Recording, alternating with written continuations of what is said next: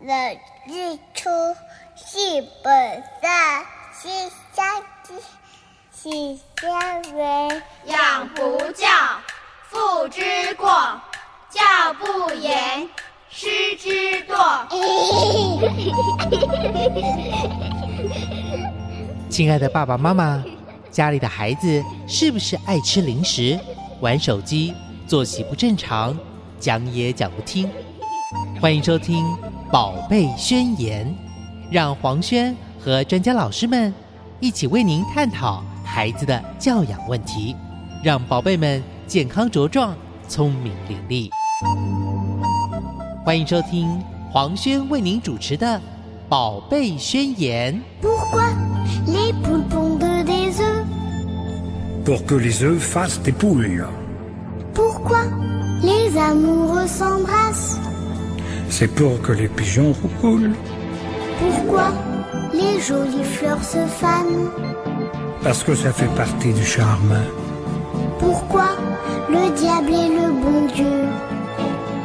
c'est pour faire parler les curieux. Hello，听众朋友，大家好，欢迎收听《宝贝宣言》，我是黄轩。今天呢，在节目中要跟听众朋友分享一本我觉得非常非常棒的书，叫做《孩子的水中感统游戏》，是由新手父母出版的。那么今天呢，很荣幸的邀请到这本书的呃作者群之一哦，两位作者到节目中，呃，一位是曾威顺，还有吴雨辰，欢迎两位，你们好。大家好，我是郑威顺，然后呃是一位职能教师，那平常都在医院上班，那那呃除此之外的时间，大部分也都跟那个呃特工盟就是在呃努力倡议一些公园的议题和儿童游戏的议题。那嗯过去也是接触到一些呃水中课程的东西，所以就和雨神就一起写了这本书。是是是，那我们另外一位作者雨辰，你好，嗯，大家好，我是吴雨辰。那我是一个职能治疗师，也是游泳教练。哦对，那因为生了小朋友以后，就开始接触婴儿游泳这一块，哦所以也是对于这个领域很有兴趣。那我自己本身也很爱游泳，嗯，对，所以就也是，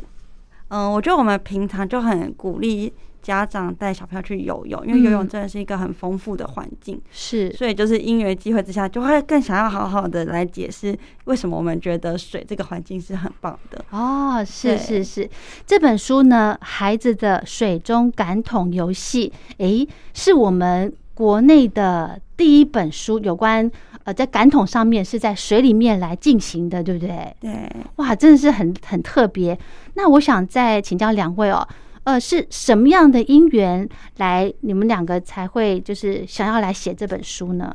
嗯，我觉得最主要的一个点就是，嗯因为我们都有在接触婴儿游泳或是婴儿小朋友的水中感统这嗯一块，所以就是想要好好的把我们所看到的，或是我们经验过觉得好的地方，或是有嗯什么需要家长特别留意、小心的地方，把嗯它整理出来。是，对，有点像是我们自己很喜欢，然后可是又同时看到了家长有些需要嗯一点点协助的地方、注意的地方，所以就决定两个，就是我们跟另外两位做的，我们四个人就决定一起来写这本书嗯。。所以你们四个是同学吗？还是同事？嗯、我们四个都是职能治疗师，哦，对，然后都有在接触水小朋友游泳这一块。哦，对，那有一些是朋友，然后有些是朋友的朋友，那因为刚好都对这个同样非常有兴趣，然后就啊哈拉在一起了，这样。哦，是是是，原来那其实这本书主要就是讲说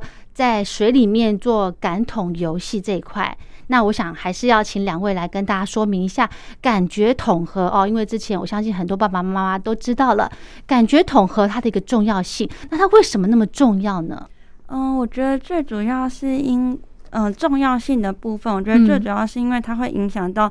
孩子的日常生活每一件事情，嗯，有点是把你的大脑准备好了。让你的大脑是一个比较适合接受环境刺激的状态之下，嗯，那你再去学习任何东西的时候，才像是有点像我吃饱喝足了，我就有力气去学习新东西的感觉。哦，所以我觉得重要性会是在于我们帮小朋友把大脑做到一个准备好的状态。嗯，因为我们都知道呢，感觉统合哈，它其实包含了诶、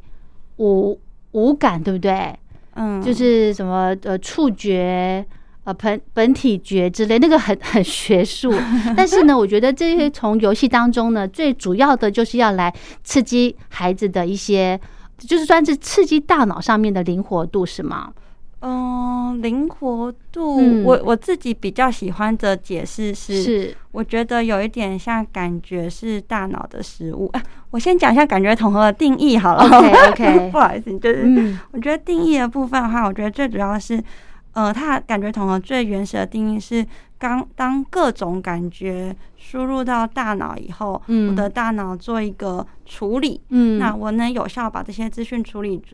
出来，处理之后，我再把它输出一个动作。嗯，那我举一个例子，就是好开车。假嗯设我在开车的时候，我的视觉是有看到红绿灯啊、车流，是，那我同时我的手的触觉握方向盘，然后方向盘微调的动作，嗯那这个这些感觉整合在我的大脑以后，我可以好好的开车。是，就像我开车的时候，如果我触觉的处理不是这么好，嗯我可能手就眼睛就会看方向盘。哦，对，就是但我们其实开车手眼睛是不会看方向盘对的。对对对所以其实它嗯哼就是一个很很简单的感觉统合的例子。嗯哼哼对，哼那会觉得感觉统合很重要的原因是，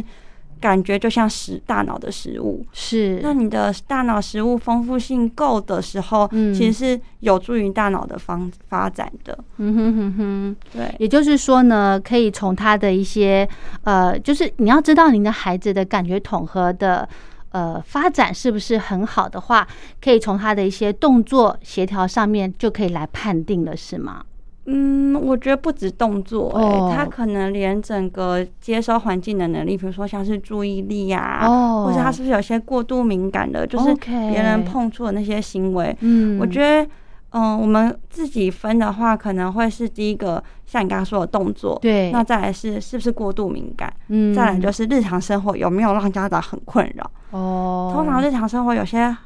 东西让家长很困扰的点，我们觉得有可能有些地方都会有一些感觉处理或是感觉动作需要注意的地方。嗯嗯嗯，对，但这个部分呢，可能在孩子大概呃多大的时候呢，就可以来判定说是不是，比方说呃这个触觉上面比较敏感它其实可能从很小就会开始的，哦因真为的它哦这个触觉的发展，它是随着年龄增加而逐渐成熟。对，嗯但或许你可能会发现说，有些我们以宝宝来讲，好了，嗯可能四五个月的宝宝，他可是能呃，因为你一定会想要让你的宝宝尝试触摸很多东西嗯嘛，那这时候可能也是呃一个在口欲期的阶段，他会把东西抓来就来咬咬看。嗯那嗯，可是你可能这时候会发现说，有些东西他不太喜欢，可是、哦可是因为他还是宝宝，他不一定是到厌恶的程度。嗯哼那随着你的嗯哼年龄发展跟你的这个所谓的这些触觉感官系统越来越成熟之后，可能嗯到了大一点一两岁，你就会特别发现说，哦，他可能某些衣服的材质不喜欢，哦，他可能有一些呃物品的材质摸起来不喜欢。嗯哼对，那嗯到了。呃，一定的呃，这样子一两岁之后，你就会发现说，像刚刚雨辰所讲的，你在嗯生活上面会发现孩子有一些状况。哦，对，那个时候就可能会有比较呃呃，再去做一个比较仔细的评估，才会比较的定义出来这样。所以是它有一些微微的症状，可能从小就有，但它可是因为都还在发展的过程，所以它可能都嗯还在呃体验跟经验这嗯个过程这样，所以嗯就不一嗯定是。呃，比较明确。那当然，就是如果是以日常生活来看的话，可是能就是呃一两岁以后，那开始他也愿意做一点日常生活上面的嗯。自理的练习的时候，你就可能会嗯发生一些小小的状况。是，那如果一旦家长发现说，哎，糟糕，我的一两岁的孩子在穿这个衣服的材质、触摸上面他不舒服，那那个时候呢，我们可以做怎么样的一个呃补救，或者是怎么样的一个帮助嘛？嗯，我觉得嗯最主要、对，因因为为他已经排斥了，对不对对？，因为因为你刚刚提的那个议题是敏感，哦，是，那我觉得就是在因为感统有状况的话，其实会有不同面向。是那以针对敏感这个部分的话，其实我觉得刚好跟我们这本书也很多点是切合的。嗯，就是针对敏感的小朋友，我们其实越去处理的一个大面向，就是越要让他觉得是安全。哦，就是他通常会觉得不舒服或是抗拒嫌恶的时候，对对其实我觉得另外一个部分会引起小朋友是一种不安全感。哦，是对，那我们会另外一个方向是有什么方法是让他可以觉得是安全的情况下，嗯哼他重新去接受这个刺激的时候，嗯哼他的大脑才有机会慢慢去处理这种感觉，然后跟自己说，哦，这个感觉是没有危险的，是安全的，嗯哼所以他才能再好好的去接受这个东西。所以我觉得嗯刚刚你这个问题很棒，就切回到我们这本书，嗯针对敏感的小孩子，我们其实是更需要让他觉得这个环境是安全。哦，对，嗯，我觉得还有一个很重要的就是，如果你一旦发现孩子在呃排斥某些事情的时候，这个时候的家长呢，可能就要尊重孩子的意愿，不要去强迫他。嗯，对。嗯但我想要补充一点点是是，嗯其实更需要去看到小朋友排斥的原因，哦，嗯因为可能因为小朋友表达能力就不好嘛，是那他就是是哭。对，但是其实有可能有各种不同原因哭泣。据我们书中一个例子，有是个问题是是小朋友一到游泳池就哭，嗯，那其实我们就会拆成不同问题，他对是怕水这个环境吗？嗯哼还是他是怕陌生人？还是他对于跟呃老师有太多接触会紧张？就是我觉得是嗯拆成不同原因以后，家长有会就比较心安。是那那怎么一个一个去 try 吗？嗯、我觉一个一个去 try 吗？我觉得这个，我觉得邀请我们上节目，我觉得很好一个地方就是提供家长不同原因的可能性。是就是其实这件事情不一定会是怎么样，但有可能是怎么样。嗯是但你是在面临这个问题的时候，你会因此觉得，哦，会不会有可能是这个原因，这个对原因，这个原因？对那一直去 try 的那个过程很累，很 累。对啊但是，但是我觉得你找得到问题的时候，你其实跟小朋友的关系是很 close 的。嗯嗯， 就是我嗯们那时候其实有在讨论一个点，就是我怎么试我就抓不到它爆炸的原因是什么。是是但是更重要的是，在你试的那个过程当中，你跟小朋友是有连接的。 OK 小朋友会知道妈妈是很努力在理解我的。嗯哼，对，所嗯以我哼觉得这个、这个方向其实是我自己蛮喜欢的。是这个部分呢，对一些新手爸妈来说，哈，很辛苦。真的很辛苦哎、哦，因为你要一直不不断的去找原因，因为一定一定啊，碰到小朋友哭闹或者什么，一定要赶快找原因。可是呢，呃，这个通常就是新手爸妈一直很大的一个问号，所以这些部分就可以那个寻求职能治疗师来协助了，是哈。嗯，对。但我嗯觉哼得就是我们其实真的希望提供就是方向的可能性。是，对，就是也，我觉得有这些可能性，然后也可以让家长们降低焦虑。是是， 哦，这个非常的重要。好，我们刚刚一开始呢有聊到说，两位职能治疗师都是呃在水中感统上面是非常在行的。那小朋友，诶，像我们女我们家小孩哦，小时候呢就会被那个宣传说，呃，要去学那个。怎么？宝宝游泳有没有？就带那个脖子这边带一个游泳圈。诶，书里面写到，好像带那个游泳圈的这个游泳，好像不不大建议哈。嗯，为什么呢？哎、我觉得应该是说，是呃，因为应该说坊间呃，包括国内外，它是都有就是用我们说的脖圈的这个哦，脖圈对脖圈的这种宝宝用人的形式。对对，那我们我们是说，我们不是说它不行，就是说我们可以看得到，可能过去呃，比如说像呃，有些新闻好了，一些比较负面的新闻，就是说有是些宝宝他用了脖圈在那边翻覆，然后就溺溺死的这种这种新闻，这样、嗯对。所以其实我们要的是说。呃，第一个，我们不是说它不行，而是说是，嗯当你使用任何的一个辅具的方式的时候，家长一定要在旁边陪伴，这是第一个哦。是好，所以说，当你如果没有用脖圈的时候，你必须用你的双手抱着你的孩子，嗯你就能够观察到他呃活动的状况。嗯那另外一个，因为脖圈的状况也要看说每一个孩子，因为他毕竟是呃包覆着孩子的脖子，是然后你会有一个浮力在脖子那边做一个支撑。嗯那有些宝宝他可能对于这种。过度的包覆感觉不是很舒服，因为那个塑胶材质嘛。嗯哦那刚刚我们所提到说，有些宝宝可能对于这些触感比一较些触感比较敏感敏感，或者是说嗯，呃，刚刚雨辰也讲到了，它是一个安全感。他们说，哎，我觉得我好像被放在这边，然后就 OK 飘啊飘啊，然后我手脚也动弹不得，所以因为 OK 年纪发展还没有到很好嘛，所以他可能活嗯动量很低。好，那就会觉得说，哎，我被就是有点没有安全感，然后说会有点焦虑跟紧张。嗯对，所以其实我们并不是说不能用这个东西，而是你在使用的时候，你可能家长要在旁边陪伴，哦，呃或者说注意一下宝宝有没有一些不喜欢的状况发生。哦哦，所以还是最好就是。不要自己在家里面就就尝试用这个脖圈来让孩子在水里面玩，对不对？还是要到那种呃专业的这个像是有一些宝宝的专业游泳池是吗？有这些老师来做一个训练会比较好。呃，我觉得你可以去嗯这些地方跟他们的老师稍微请教一下，就是说是，如果你今天选择的方式是你想要用脖圈，嗯那怎么样会比较舒服？嗯哼，对，那当然我们前提是讲过说，你不论用什么样的方式，你必须要是陪伴在你的孩子身边，哦，观察他。那当然，因为不是每一个人。呃，比如说，不是每个人都会游泳，嗯不是每个人都可以带他的孩子下水。是可那能家长会怕水也不一定。对，所以当你选择这个方式的时候，你给他先了解说这个东西是怎么使 用的，如何正确的使用，哦然后如何让你嗯孩子是安心的， 是，对，然后是再去呃进阶的呃，可能像我们书中所讲到的嗯各种浴室啊，或者是泳池、水池的游戏，再去做选择这样。是是是，好，家长的陪伴很重要哈。好，聊到这，我们先休息一下。欢迎回到《宝贝宣言》，我是黄轩。今天呢，要来跟听众朋友分享一本非常棒的书，叫做《孩子的水中感统游戏》，是由新手父母所出版的。那么今天呢，很荣幸的邀请到呃这本书的四位作者之二哦，Wilson、曾威顺还有吴雨辰到节目中来跟听众朋友做一个分享。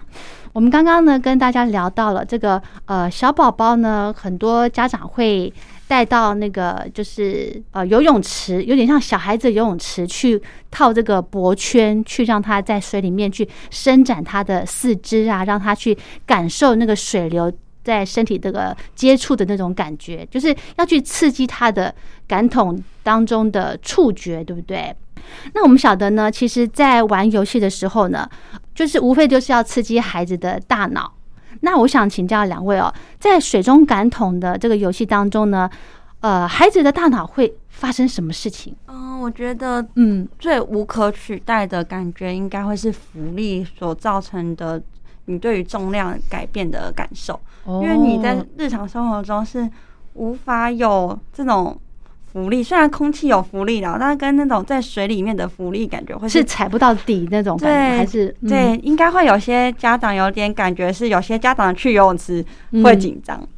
家长反而紧张就是对对对就是比如说他走在水里面，他都会没有安全感。哎其实这就会是一个因为浮力影响他重力感受的改变。嗯哼对，嗯那哼这个过程就是前庭觉一直在调整的一个阶段。嗯哼对，那这样会太专业吗？我 是不是需要解释一下前庭觉 OK 哦 OK 嗯前庭觉是额头这边是不是？嗯、它主要是在内耳，它的哦哦受哦气是在内耳，所以它的最主要的一个接收的感觉，就像听觉是听接受声音嘛，是那前庭觉其实是接受的感觉是头的位置改变，平衡吗？对。哦，对，所以头的位置改变的时候，会诱发的一个东西就是我身体需要做一些调整，哦我才可以让我自己不跌倒。哦是，比如是说我是被推了一下过来以后，嗯我有能力去让自己再回，就是使使用一些力气，是对吗让自己抓回来。所以人家会说前庭觉跟平衡很有关系。哦，对，那来到水里的时候，这种不稳的感觉，嗯其实就是在挑战前庭觉，一直去重新处理，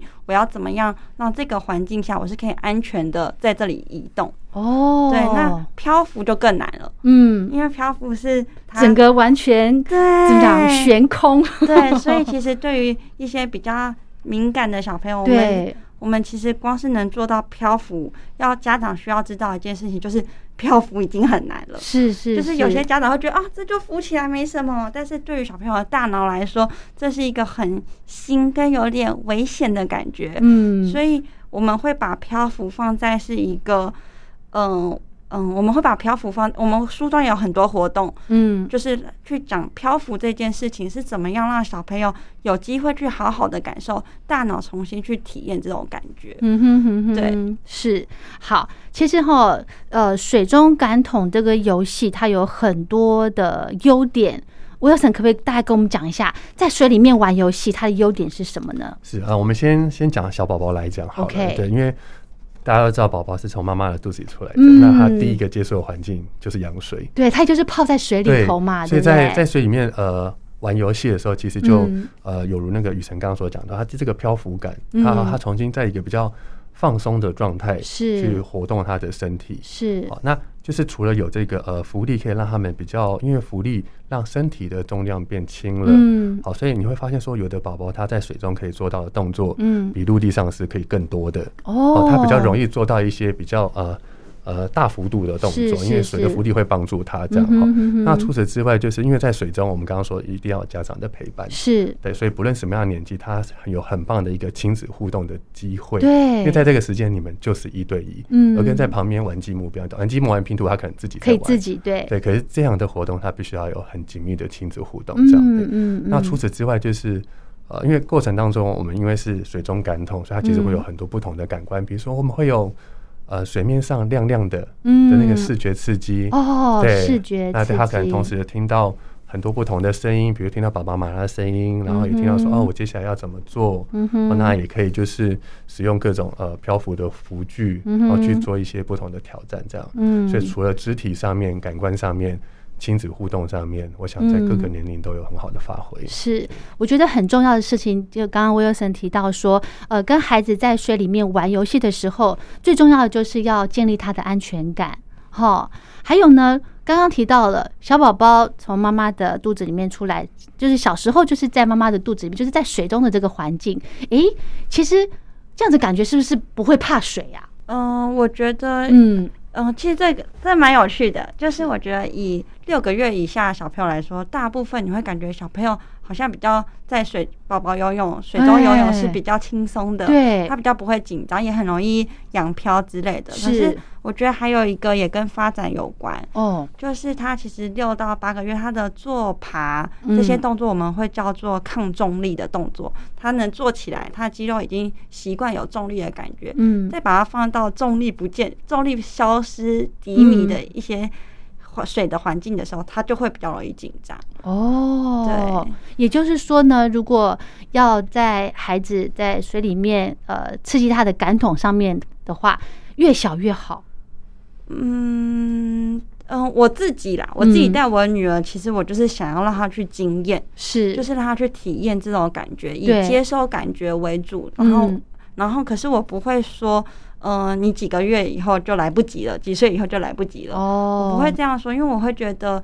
嗯、就算他现在真的比较敏感，比较怕水了，嗯但这就是你们亲子关系的好机会，是你怎么去引导小朋友面对他有点紧张的环境？嗯对大人跟对小朋友来说，他们才是有连结的，他们才可以有一点一起去挑战一个小难关的感觉。哦，对，OK，对，但其实我也觉得说，嗯呃，当然不是说什么要怎么样的时间越早越好。是其是实，在一开始你跟孩子在洗澡的时候，是它其实就是一个很好的启蒙的阶段了。因为在 OK 洗澡的时候，你可能就是泡在澡盆里，是是对，是，那你会跟他啊、呃洗洗脸啊，玩一些滴水的游戏。嗯所以在那个阶段，其实你都已经在做一些水中感统。那只是说哦等到再大一点之后，再随着他的动作啊、嗯感官发展更好，你就可以选择不一样的环境。这样，嗯，是好。那其实呢，书里面呢，它的这个呃水中感统的游戏呢，它建议的试玩年龄哦，从几个月到呃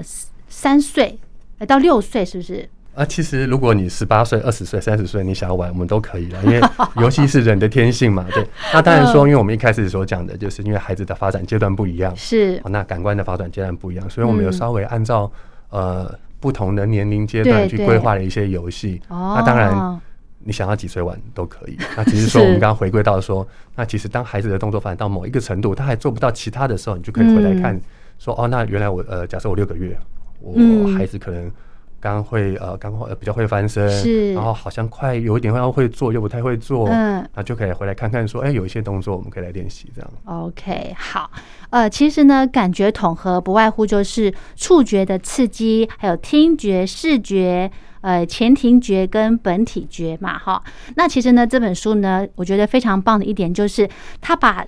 里面有五十几种、五十三种游戏哦，它里面呢都把这个呃感感觉统合的这个比例呢，诶，都有跟家长说说明，对不对？那我想请教两位哦，有没有哪一种游戏呢是这个五感都都很均衡平均的？有这种，因为我相我看到书里面几乎都是比较偏呃，比方说这个雨水跳舞，它适合三个月的小朋友，它就比较偏这个触觉的刺激，还有视觉的刺激。那有没有哪个游戏呢？是这五感都可以偷包的，比较平均的？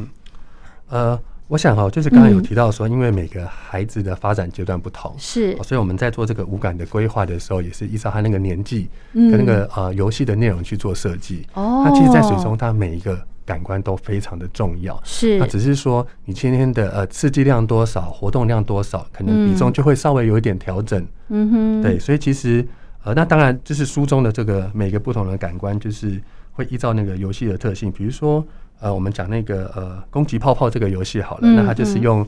气球装水，好用是水球来去把。浴室中的泡泡把它喷掉。啊嘿嘿对，那你说一开始呃，宝宝还很小的时候，他的本体觉可能稍微就不是这么明显，因为本他本体觉是是呃就是比较啊，本体觉就是一个比较是一个运动的感觉。我们嗯讲比较简单一点来讲啊，嗯比如说我今天想要抓住东西，我想要捏东西，他就必须要去控制他的动作跟控制他的肌肉。嗯好，所以比较简单来讲是本体觉这样。好，所以像这种需要用到很多动作的，嗯那如果说你是一个才刚满一岁，才刚刚开始有有点会抓东西的孩子，你要叫他把水球捏的好很要大力，瞄准对泡哦那泡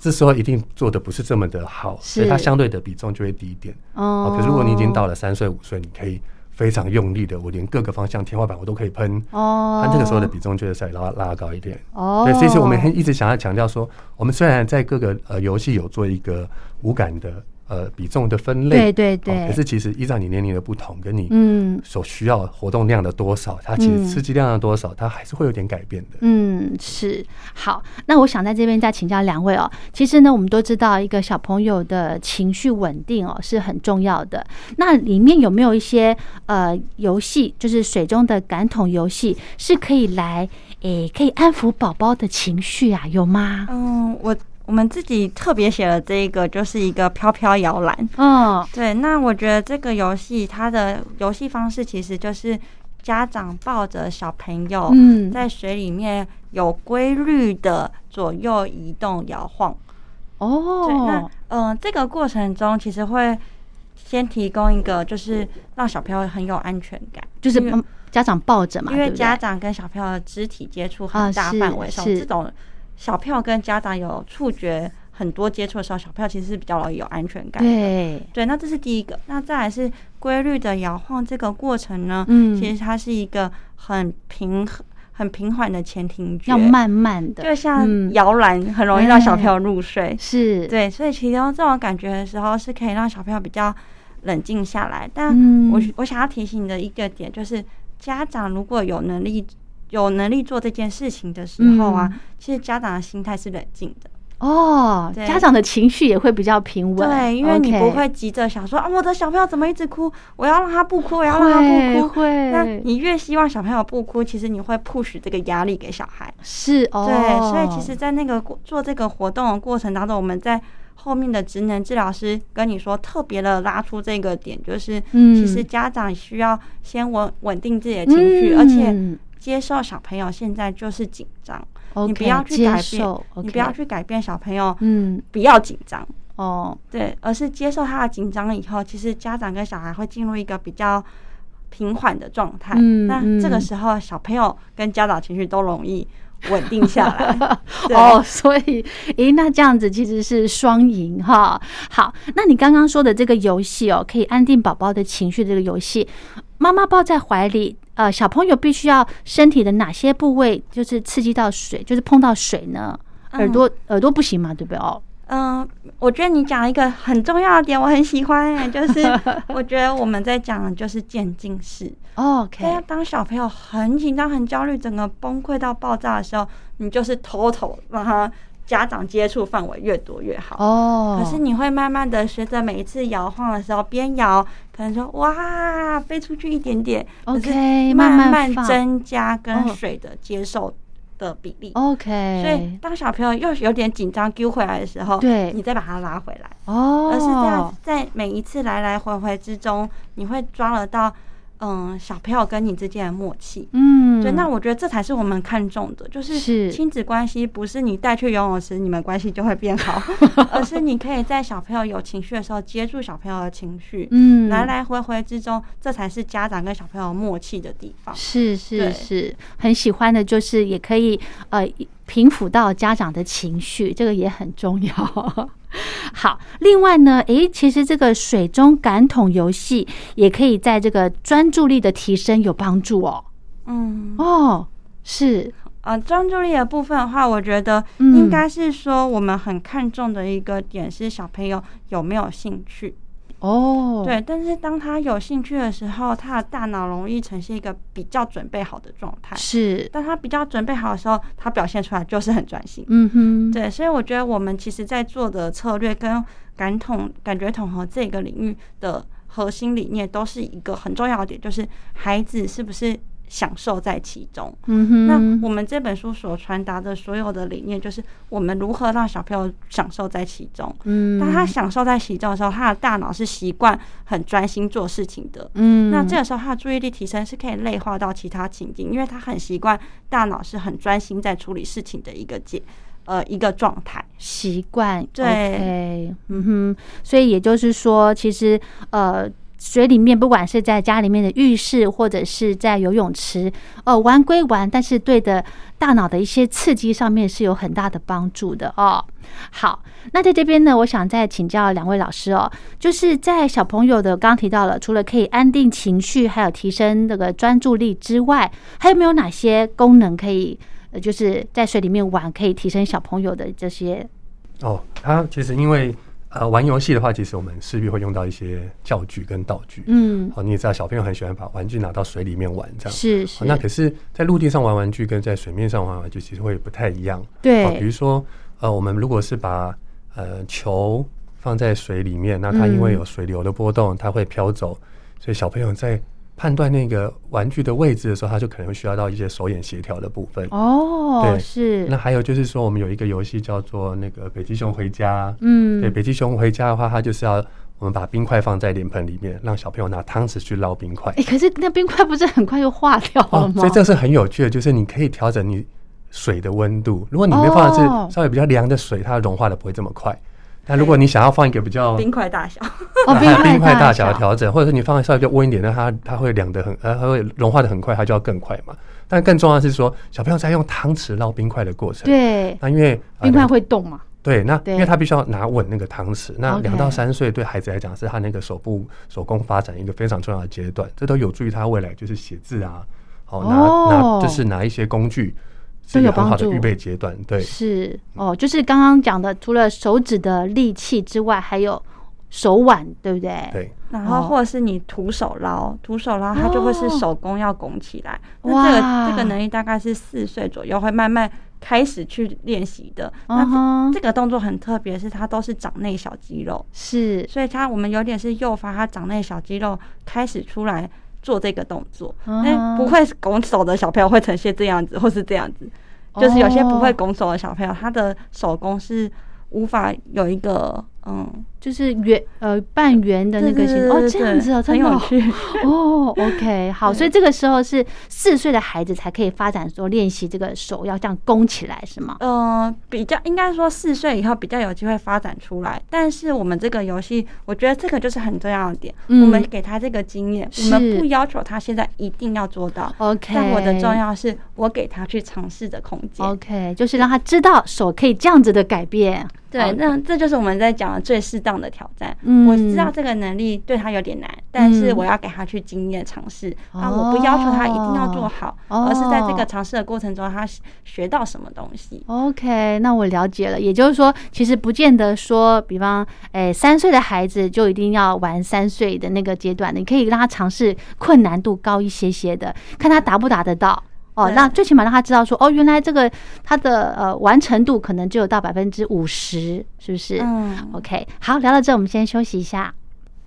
欢迎回到《宝贝宣言》，我是黄轩。今天呢，在节目中跟听众朋友分享的这本书《孩子的水中感统游戏》，很荣幸的邀请到作者。曾威顺还有吴雨辰到节目中。那其实这本书呢，我觉得非常棒的是，它除了在书里面呃每一个游戏哦，总共五十三个游戏，它除了在游戏里面呢，可以跟家长说，哎，这个游戏会刺激到呃这个。感统感觉统合里面的哪些的比例哦？比方说触觉、本体觉、视觉之类的。还有一个呢，我觉得非常棒的地方就是，职能治疗师他会把这些呃游戏当中所要呈现的优点是什么，还有对孩子的一些影响，都会在书里面给表述出来，对不对？对，那因为大部分的书就是可能会在一个篇章，就是告诉你说我日常生活该怎么样注重，我的认知是发展数量要怎么注重。是，可是因为我们在这五十三个游戏中，每个游戏都有一个特别的主题。对。那我们针对这个主题，除了告诉你说怎么玩，然后对孩子的优点之外，嗯，那每个主题到底说，哎、你应该要知道的背后的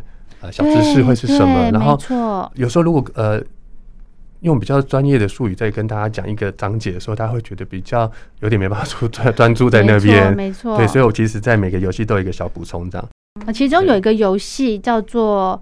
呃，这个攻攻击击泡泡泡哦，这个是适合三岁以上，因为我现在我的孩子刚好就在这个年纪哦。嗯我们请雨辰来跟大家讲这个攻击泡泡呢，它可以呃这个游戏的一个优点，好不好？还有这个游戏当中呢，可以刺激孩子什么样的一个能力？好，我先解释一下嗯这个游戏怎么玩好了。对对就是对我们其实会在浴室吹泡泡，然后泡泡会粘在墙壁上，然嗯，后用水球装水以后，你可以去瞄准这个泡泡，呃，粘在墙壁上的泡泡，嗯然后把它那个泡泡刺喷破掉。哦，对，那我觉得这个游戏第一个很挑战小朋友的是他的控制力道能力，他控能制什么力控道？制抓水球力道的能力，就是水让它喷出来的对，对对，快慢，对对对对对，哦然后方向这些东西，对，哦，那这个大人都也需要那个调整一下对， ，OK，就是会蛮好玩的啦。对对，那再来一个会是一个，其实这个这这个游戏的职能治疗师告诉你，嗯我写的就是关于冲动控制这个能力。什么叫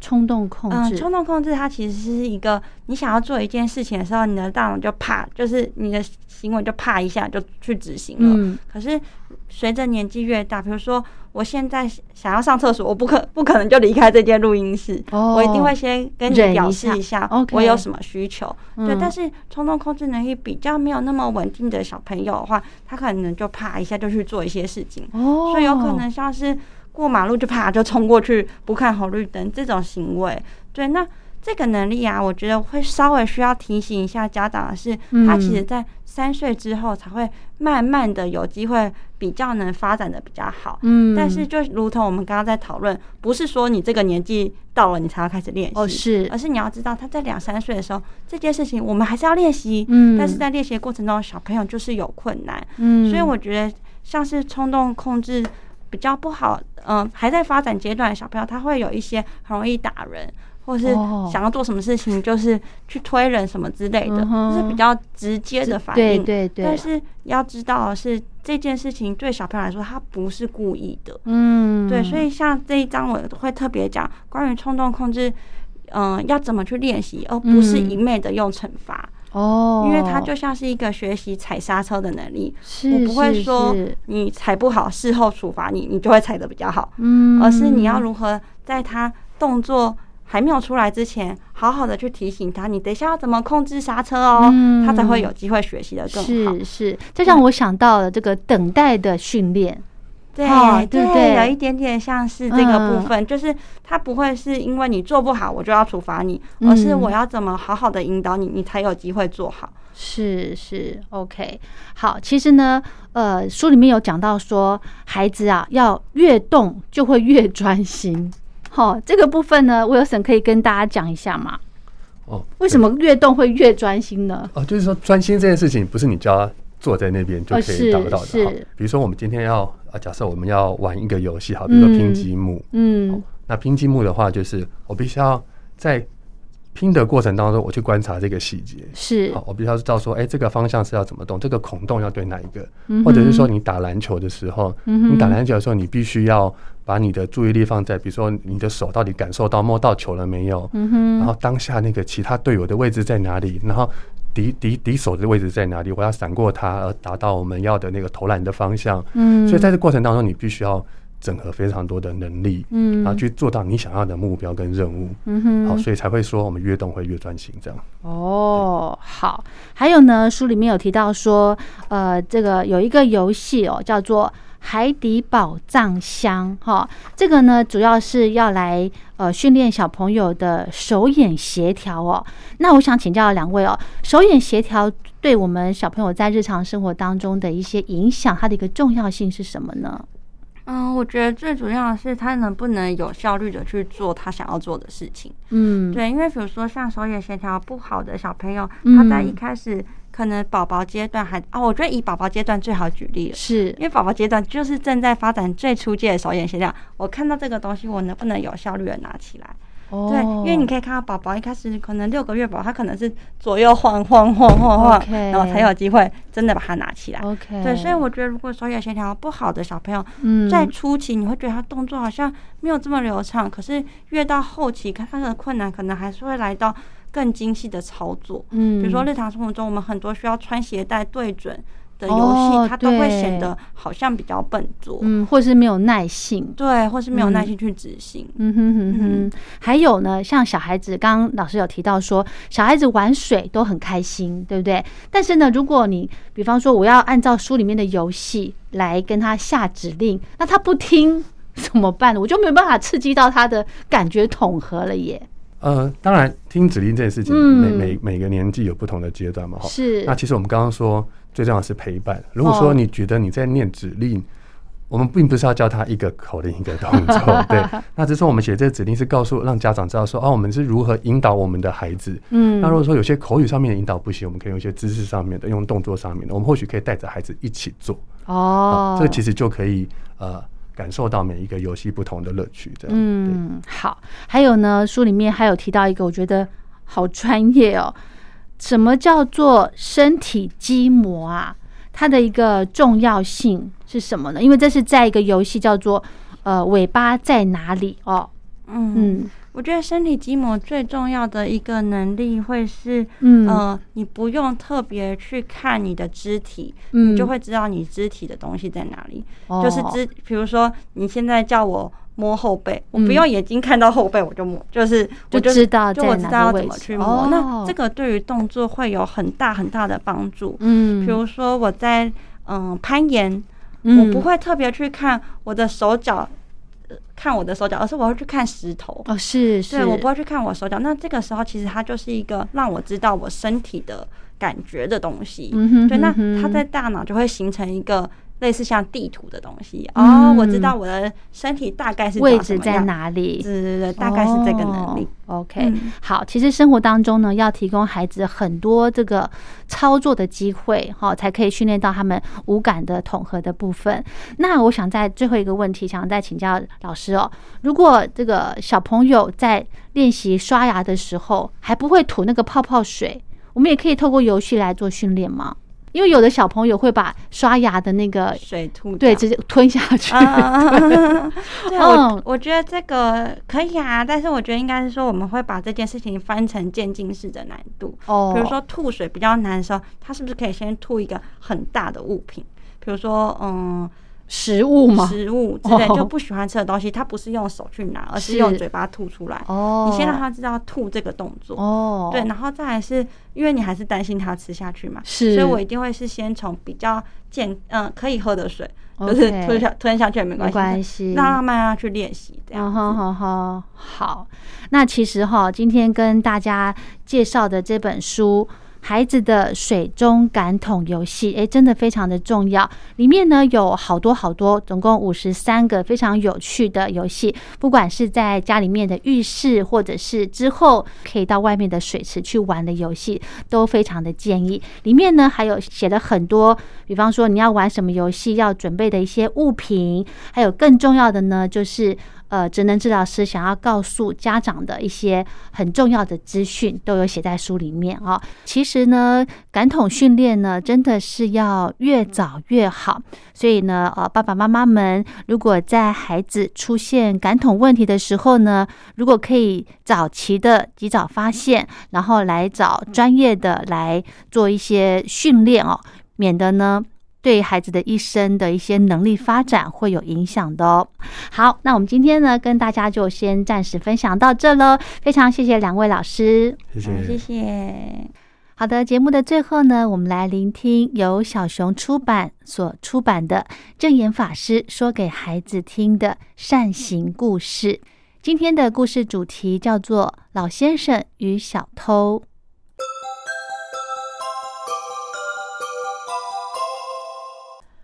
老先生与小偷。从前，在日本奈良县的一处广漠之地，住着一位清九郎老先生和他的女儿，两人相依为命。四周没有其他的人家，只有一间孤零零的屋子。在严寒的冬夜里，外头风雪交加。寒风从墙壁的破洞钻进了屋内。这对父女早早就上床睡觉，躲在被子里抵御寒冷的侵袭。风雪越来越大，他们也睡得很沉。忽然，屋子的大门轻轻的打开了，有两个人蹑手蹑脚的进入屋内。他们听到房间里鼾声大作，就很放心的到处翻找东西，却只找到了两包稻米。哎呀，今天运气不好，这户人家什么值钱的东西都没有。就是啊，哎呦，没办法啦，我们就一人背一包稻米回去吧。好吧，正当他们背着稻米准备走出门外的时候，清九郎先生突然咳了一声，醒了过来。他察觉门外有人，于是问道是谁啊呀、：“做贼心虚的小偷们听到有人问话，吓了一大跳，脚也没踩稳就跌倒了。”老先生起身走到门外，看到两个人跌倒在地，很平静地说外边的风雪这么大，辛苦两位先生半夜来访，请进来喝一杯热茶吧。：“两个小偷听了面面相觑，心里想：老先生明明知道我们是小偷，为何还对我们这么好？他该不会是个傻瓜吧？”老先生仍然亲切的招呼说外面这么冷，请赶快进来吧。：“小偷们以为他是个痴呆老人，没什么好怕的，于是大摇大摆的走进屋里。老先生唤醒女儿，要她烧水泡茶，还对小偷们说哎呦，实在很不好意思，这么冷的天还劳驾你们来这儿，感恩你们啊！：“小偷们听了感到莫名其妙，心里想，他明知我们是来偷东西，为何还要向我们道歉感恩呢？”于是忍不住的问老先生说嗯呃老先生，你知道我们来这里做什么吗？嗯，知道啊，但是很抱歉，我虽然有两分多的田地，可今年欠收啊，总共才收了这两包稻米。过去欠你们的，原本就应该还。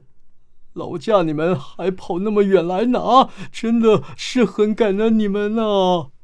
这个时候，女儿端着热腾腾的茶出来了。老先生说这天气很冷，来喝杯热茶吧。：“两个小偷打从心眼里觉得惭愧。”又问老先生说老先生，您何时欠我们东西呢？嗯，可能是在以前的某一世吧。如果以前没欠债，你们也不会在这么晚的时候来到这。而且村里有那么多有钱的人家，你们却偏要来这荒芜之地，可见呢、一定是有因缘的。：“这个时候，小偷们再也忍不住了。”他们五体投地的跪在地上，对着老先生说老先生，村里盛传清九郎老先生是诚恳待人的大好人，而我们却当您是傻瓜，实在很惭愧。嗯，我们也也想重新做人，但从头开始谈何容易呢？生活都有困难了，该如何做善事呢？：“听了小偷的话。”老先生说我的生活也很困难，可日子一样可以过呀。其实清贫的生活很舒服，因为心无挂碍，清安自在，这才是最逍遥的人生啊！：“老先生这份从内心自然流露的安详自在，让小偷们很感动，于是又叩头礼拜。老先生，您的品德这么崇高，我希望能够拜您为师，请您一定要接受。是啊，老先生，我也很想学好，请您收我为徒吧。这两个人决心改过向善，一直很恭敬的叩头礼拜老先生为师。嗯，我我也还是在学习当中，我们就一起相互鞭策鼓励吧。老先生谦虚的回应他们。原来清九郎老先生是位佛教徒，平时非常用心修行，待人诚恳，也很有爱心。由于平时精进不懈的自我修养，所以不论遇到什么状况都能镇定以对，并且发挥智慧和慈悲，转恶为善，才能感化两个小偷回心向善呐、好的，今天的宝贝宣言节目就进行到这了，非常感谢您的收听，祝福您平安快乐。我是黄轩，我们下礼拜见，拜拜。